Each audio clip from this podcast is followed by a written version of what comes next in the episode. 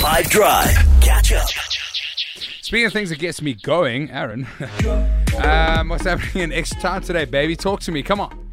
So today on Extra Time, we're talking about the referees that will take charge of that final for the Rugby World Cup on Saturday at 9 o'clock.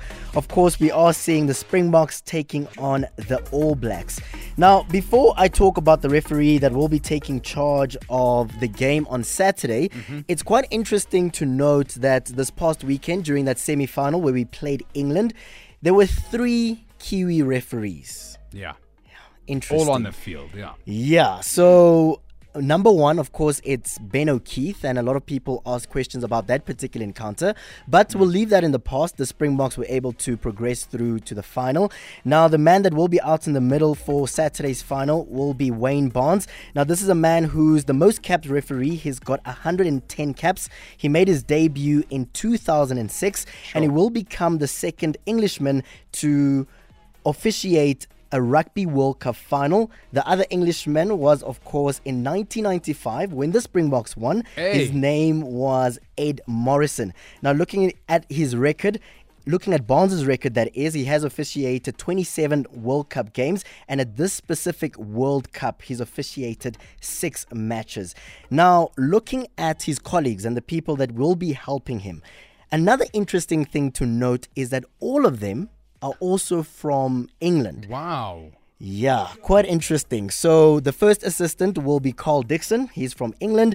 The second assistant will be Matthew Matthew Carley. He's also from England, and the TMO will be Tom Foley.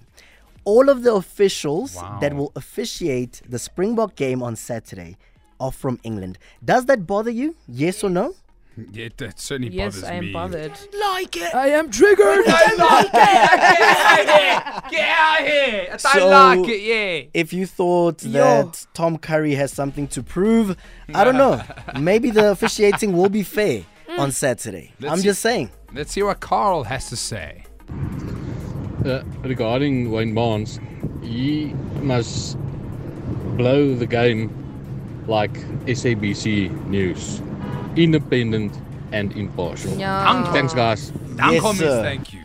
But we can only leader. hope. We can, only hope. We can only hope. But he's a good man. He's a I'm good sure man. he'll do the right He's thing. He's actually one of my favorite referees. I'll, Is I'll be it? honest with you. Yeah, yeah. Okay. As long as the referee is in French, because then we know it's done. then it is dusted. Then it's a done deal. Yeah, and then it's over.